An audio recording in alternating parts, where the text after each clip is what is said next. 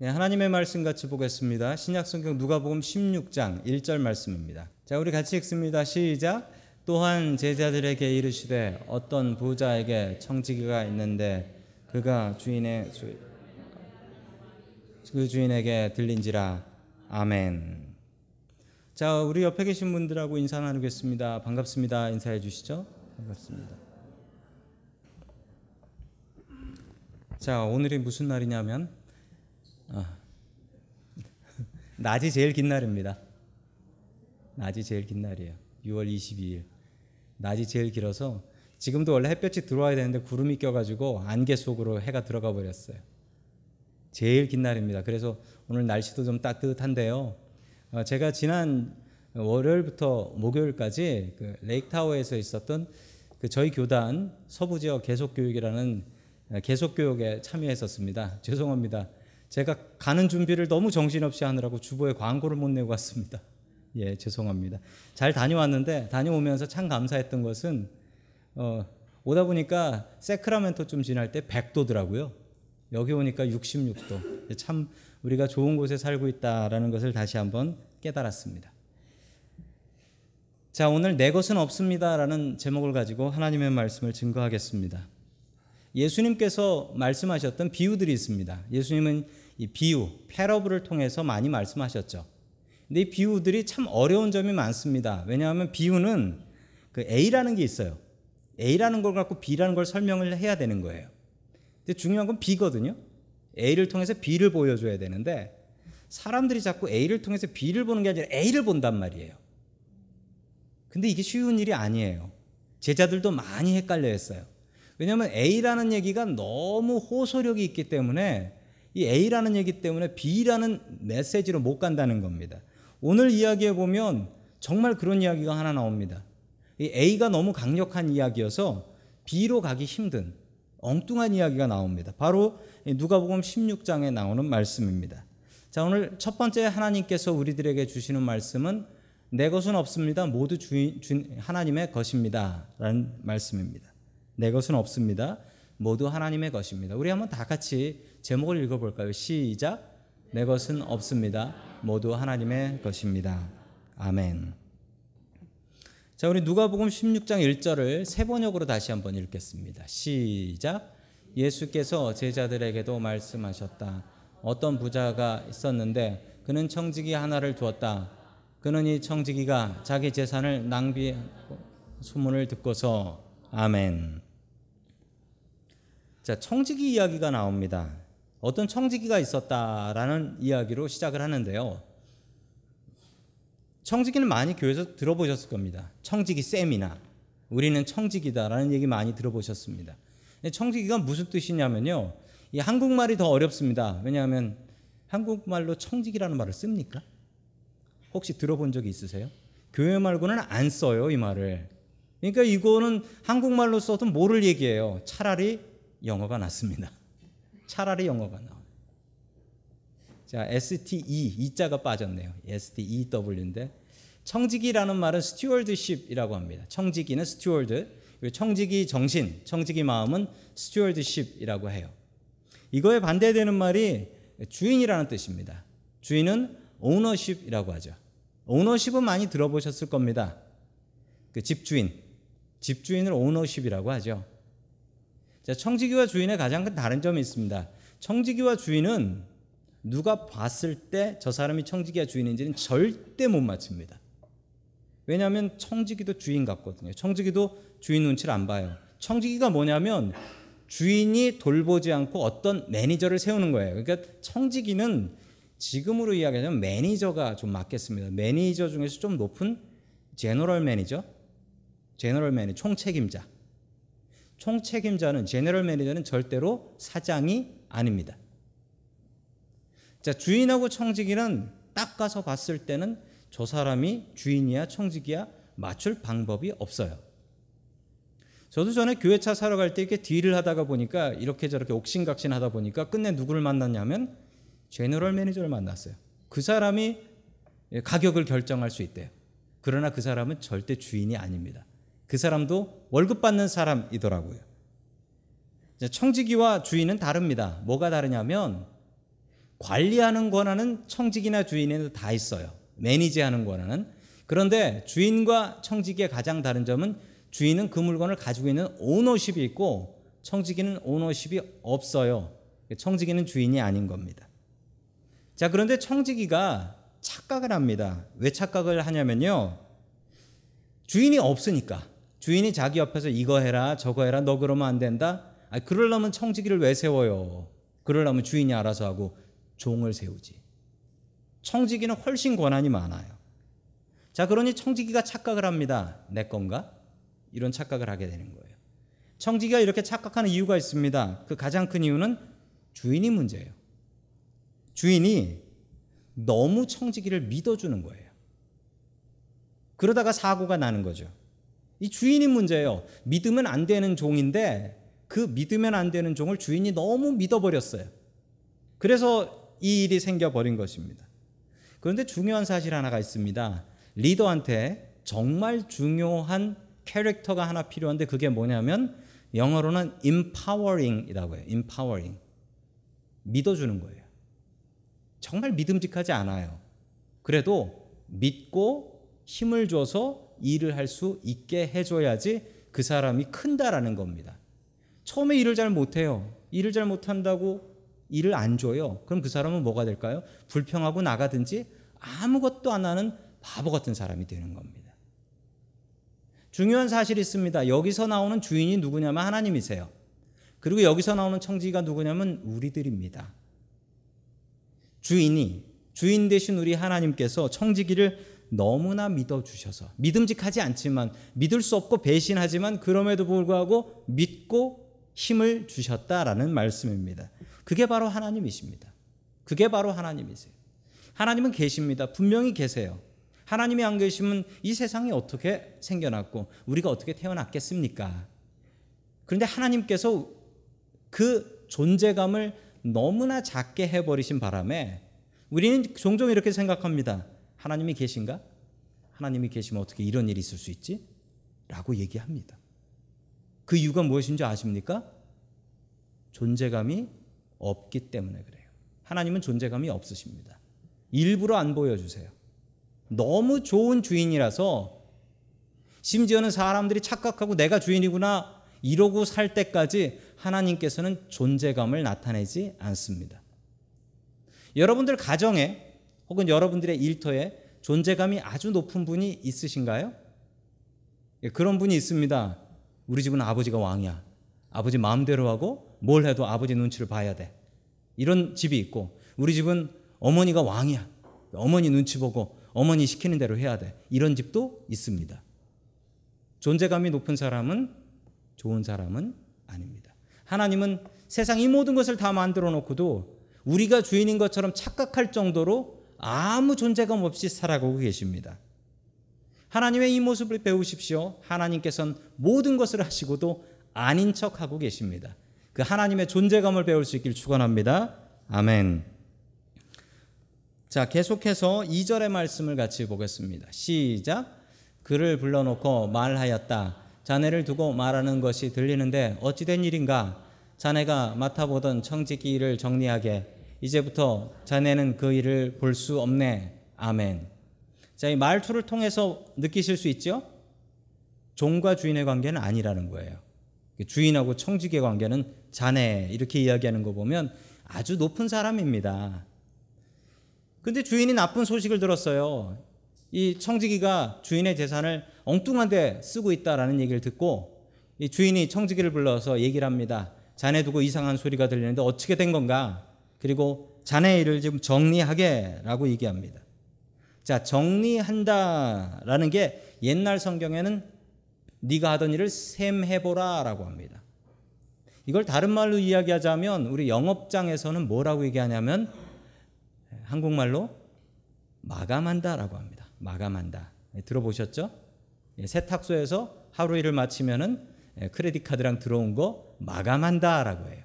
가게에서 마감한다라는 말을 쓰는데, 자, 이제 마감해보라 라는 겁니다. 그러나 성도 여러분, 이 얘기를 들었을 때는 이미 끝이 난 거예요. 아이고, 내가 잘렸구나 라고 생각하는데 그땐 이미 늦어버린 겁니다. 이런 후회가 되지 않도록 미리 나에게 주신 것을 잘 관리해야 됩니다. 자, 3절 말씀 같이 봅니다. 시작. 그러자 그 청지기는 속으로 말하였다. 주인이 내게서 청지기 직분을 빼앗으려 하니 어떻게 하면 좋을까? 땅을 파자니 힘이 없고 빌어먹자니 낯이 부끄럽구나. 아멘. 뭘 해먹고 사나라는 고민을 하고 있는 겁니다. 한마디로. 자, 뭘 해먹고 사나. 이 고민은 우리 전 인류가 다 고민하고 있는 겁니다. 그렇죠? 뭘 해먹고 사나. 전 인류의 고민, 뭘 해먹고 사나가 하나고, 또 하나의 고민은 어떻게 살을 빼나 이거랍니다. 자, 이 청지기가 그 고민을 하는 거예요. 내가 나이도 있고 젊어서 힘이 있는 것도 아니고 나는 도대체 뭘 해먹고 살아야 되나 이 고민을 하고 있는 거죠. 자, 이 날이 오기 전에 우리가 분명히 해야 될 것이 있습니다. 내 것이 아니다라는 겁니다. 내 것이 아니다. 언젠가 우리에게 주님께서 이렇게 말씀하실 날이 옵니다. 네가 가지고 있는 것을 셈해봐라.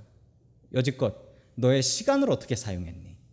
너의 몸과 건강을 어떻게 사용했니? 네가 가지고 있는 돈을 어떻게 사용했니? 라고 물어보실 날이 옵니다. 그러면 그걸 하나같이 다 정리해서 하나님, 나는 이걸 이렇게 썼고 나는 이렇게 썼고 이렇게 썼습니다 라고 설명해야 될 날이 온다라는 겁니다. 얼마나 무섭고 두려운 일이겠습니까? 이 날이 이미 오면 늦는 겁니다. 이 날을 준비하며 사십시오. 우리는 청지기라는 마음을 가져야 됩니다. 청지기는 내가 쓸 순 있지만 주인의 뜻대로 써야 한다. 내가 쓸 순 있지만 이건 내 것이 하나도 아니다. 하나님의 것이다. 주인 뜻대로 써야 잘리지 않습니다. 오늘 성도 여러분들은 얼마나 주님의 뜻을 위해서 주님의 뜻대로 살았습니까? 다시 한번 우리의 삶을 돌아보며 착하고 충성된 종이라 칭찬받을 수 있는 저와 성도 여러분들 될 수 있기를 주님의 이름으로 간절히 축원합니다. 아멘. 마지막 하나님께서 우리들에게 주시는 말씀은 돈보다 관계가 더 중요하다라는 말씀입니다. 돈보다 관계가 중요하다. 오늘 이 비유에서 그 A라는 이야기는 앞에 이야기였고요. B, 메시지는 이거예요. 돈보다 관계가 더 중요하다. 자, 6절 말씀 같이 보겠습니다. 6절입니다. 시작. 그 사람이 기름 100마리요 하고 대답하니 청지기는 자, 이것이 당신의 빈문서여 어서 앉아서 50마리라고 적으시오 하고 말하였다. 아멘. 자, 정리를 해야 되는데 뭔 정리냐면 장부를 정리해야 되는 거예요. 장부를 정리해야 되는데 이 기름을 100말 빌려간 사람이 있었습니다. 100말. 세번역 성경에는 그 말이 어느 정도인지 나오죠. 바투스. 그래서 100바투스는 몇이라고요? 3kg입니다. 3kg면 킬로가 나오니까 헷갈리시죠. 킬로는 곱하기 1000입니다. 그건 뭐죠? 3000리터. 3000리터면은 무게로 계산하면 어느 정도죠? 대략 3톤입니다. 3톤. 당시에 기름 3톤을 빌려간 거예요. 그러니까 엄청나게 많은 거죠. 자, 그 사람한테 와가지고 이리 와봐 그러더니 이 장부를 다시 적으라는 거예요. 그걸 100을 50으로 바꿔 적으라는 겁니다. 장부를 바꿔 적어도 될까요? 됩니다. 왜냐하면 100을 빌려가고 나서 50을 갚으면 다시 그 장부를 정리해야죠. 50으로 바꿔놔야죠. 다 갚으면 0 이렇게 바꿔야 되고, 당시 물건을 주고받으면 이렇게 영수증같이 장부를 썼습니다. 그 빈문서라고 하죠. 자, 고쳐 쓸 수 있습니다. 그런데 문제는 그냥 사람을 불러가지고 갚지도 않았는데 이걸 고쳐 쓰라는 거예요. 또 주인을 속인 거죠. 주인을 속여서 잘리면서 또 한 번 주인을 속였습니다. 끝까지 나쁜 짓을 하고 가는 거죠. 자, 그런데 여기서 아주 엉뚱한 엔딩이 나옵니다. 그러면 어떻게 됩니까? 이놈을 감옥에 넣던지 두들겨 패든지 주인이 혼을 내줘야 될 거 아닙니까? 그런데 주인이 뭐라고 했냐면요, 이렇게 얘기했어요. 8절입니다. 시작. 주인은 그 불의한 청지기를 칭찬하였다. 그가 슬기롭게 대처하였기 때문이다. 이 세상의 자녀들이 자기네끼리 거래하는 데는 빛의 자녀들보다 더 슬기롭다. 아멘. 아니, 주인한테 잘못해서 잘리는데 또 나쁜 짓을 했는데 주인이 그걸 알고 허허 하면서 야 저놈 봐라 하면서 칭찬을 했더라는 거예요. 이것을 보고서 엉뚱한 생각을 하시면 안 됩니다. 남의 돈을 쓱 사기 사문서 위조 이런 거 해도 된다라는 얘기가 절대 아니에요. 여기 보면 뭐라고 나옵니까? 두 개의 다른 자녀들이 나오죠. 어떤 자녀예요? 이 세상의 자녀들 나왔죠. 또 하나의 자녀는 뭡니까? 빛의 자녀들입니다. 자, 이 세상의 자녀들은 뭐냐면 크리스찬이 아니라 세상에서 살아가는 사람들을 얘기를 하는 거예요. 빛의 자녀는 뭐냐면 우리 크리스찬들을 얘기하는 겁니다. 이 세상의 자녀들이 이렇게 거래한다는 거죠. 그러므로 빛의 자녀들은 그렇게 하면 안 된다라는 거예요. 이렇게 하면 안 된다. 근데 거기서 중요한 메시지가 하나 있어요. 우리 크리스찬들이 정직하게 살아야 됩니다. 절대로 이런 짓 하면 안 돼요. 성경에 나와서 칭찬받았다고 해도 되는 게 아니에요. 이건 이 세상의 자녀들이 하는 거예요. 빛의 자녀들은 이러면 안 되는 거예요. 그런데 그 중에서도 배울 게 있다는 거예요. 뭘 배워야 되냐고요? 9절입니다. 같이 읽습니다. 시작. 그러므로 내가 너희에게 말한다. 불의한 재물로 친구를 사귀어라. 그래서 그 재물이 없어질 때에는 그들이 너희를 영원한 처소로 맞아들이게 하여라. 아멘. 자, 불의한 재물에서 불의하는 여러분들이 빼고 생각하시는 게 좋아요. 그건 세상 자녀들이 하는 일이에요. 빛의 자녀들은 이러지 않아요. 그런데 우리에게 주시는 이 비유의 말씀은 이겁니다. 돈으로 친구를 사귀라는 거예요. 돈보다 중요한 게 친구라는 거죠. 돈보다 중요한 게 관계라는 겁니다. 자, 돈보다 관계가 더 중요합니다. 그런데 세상을 살다 보면 우리 성도 여러분들도 생각해보면 돈 때문에 관계 깨진 사람 있죠. 나한테 돈 빌려가가지고 돈 안 갚아가지고 원수된 사람 있죠. 근데 남만 그래요? 친구만 그래요? 가족 중에도 돈 때문에 가족 관계 멀어진 분들 계시죠. 예상외로 많아요. 가족 중에 이 돈 문제 때문에 가족 관계 벌어진 분들 많아요. 근데 지금 생각해보면 그때 그 돈 포기하고라도 그냥 좋은 관계를 유지할 걸이라는 생각 드시죠. 돈보다 관계가 더욱더 중요합니다. 그런데 돈 때문에 관계가 깨져요. 형제 관계가 깨지고 가족 관계가 깨지고 심지어 부모 관계도 돈 때문에 깨질 때가 있습니다. 요즘 한국에 유행하는 거 효도 계약서. 부모가 자식한테 돈 물려줄 때 계약서를 씁니다. 내가 너한테 이만큼을 주면 네가 나한테 일주일에 한 번은 전화를 하고 일주일에 한 번은 와서 같이 저녁을 먹고 아주 디테일하대요. 원하는 걸 부모님들이 다 적어놓은대요. 만약 이것을 이행하지 않을 경우 가져간 원금에 벌금까지 해가지고 갚는다라는 계약서를 변호사 앞에서 써요. 요즘 한국에서 유행하는 겁니다. 그래야지 자식들한테 돈을 줘도 든든하다는 겁니다. 이거 썼다가 자식하고 관계 갈라진 집 꽤나 많습니다. 돈 가져가고 돈 갖고 나니까 에이 그러면서 부모님한테 인사 안 하고 효도 안 하고. 자, 그래서 부모님들이 그럽니다. 죽을 때까지 쥐고 있어야 돼 라고 얘기하시죠. 자, 돈 때문에 관계가 깨집니다. 돈 때문에 관계가 깨져요. 가정 안에서도 그렇고 심지어 교회 안에서도 그렇고 내가 아는 친구 관계도 그렇고 정말 중요한 것은 이 돈 때문에 관계가 깨지면 너무나 괴로워요. 특히 가족 관계가 깨지면 그렇게 괴로워요. 차라리 그 돈이 없는 게 낫지. 부모하고 자식 관계가 깨지고 형제 관계가 깨지고 그래서야 되겠습니까? 주님께서 주시는 말씀입니다. 우리는 돈이 제일 중요한 줄로 압니다. 그러나 돈보다 중요한 것은 관계다. 돈보다 중요한 것은 관계인데 우리 사람과의 관계도 너무나 중요하지만 그것보다 더 중요한 관계가 있어요. 어떤 관계일까요? 우리와 하나님과의 관계입니다. 돈과 하나님이 무슨 관계가 있냐고요? 돈 아까워서 교회 못 다시는 분들 계세요. 교회 가면 헌금해야 돼서. 돈 아까워서 교회 못 다시는 분들이 계시다니까요. 돈 때문에 하나님 관계도 깨져버리는 분들이 계십니다. 그러면 안 됩니다. 돈보다 중요한 것은 관계입니다. 제일 중요한 관계는 하나님과의 관계. 그리고 우리 형제 자매들, 그리고 교인들과의 관계, 여러분의 친구들과의 관계. 이게 정말 중요한 것입니다. 돈보다 관계가 중요하다. 주님께서 분명히 말씀하셨습니다. 우리 성도 여러분들에게 바른 믿음의 관계가 형성될 수 있기를 주의 이름으로 간절히 축원합니다. 아멘.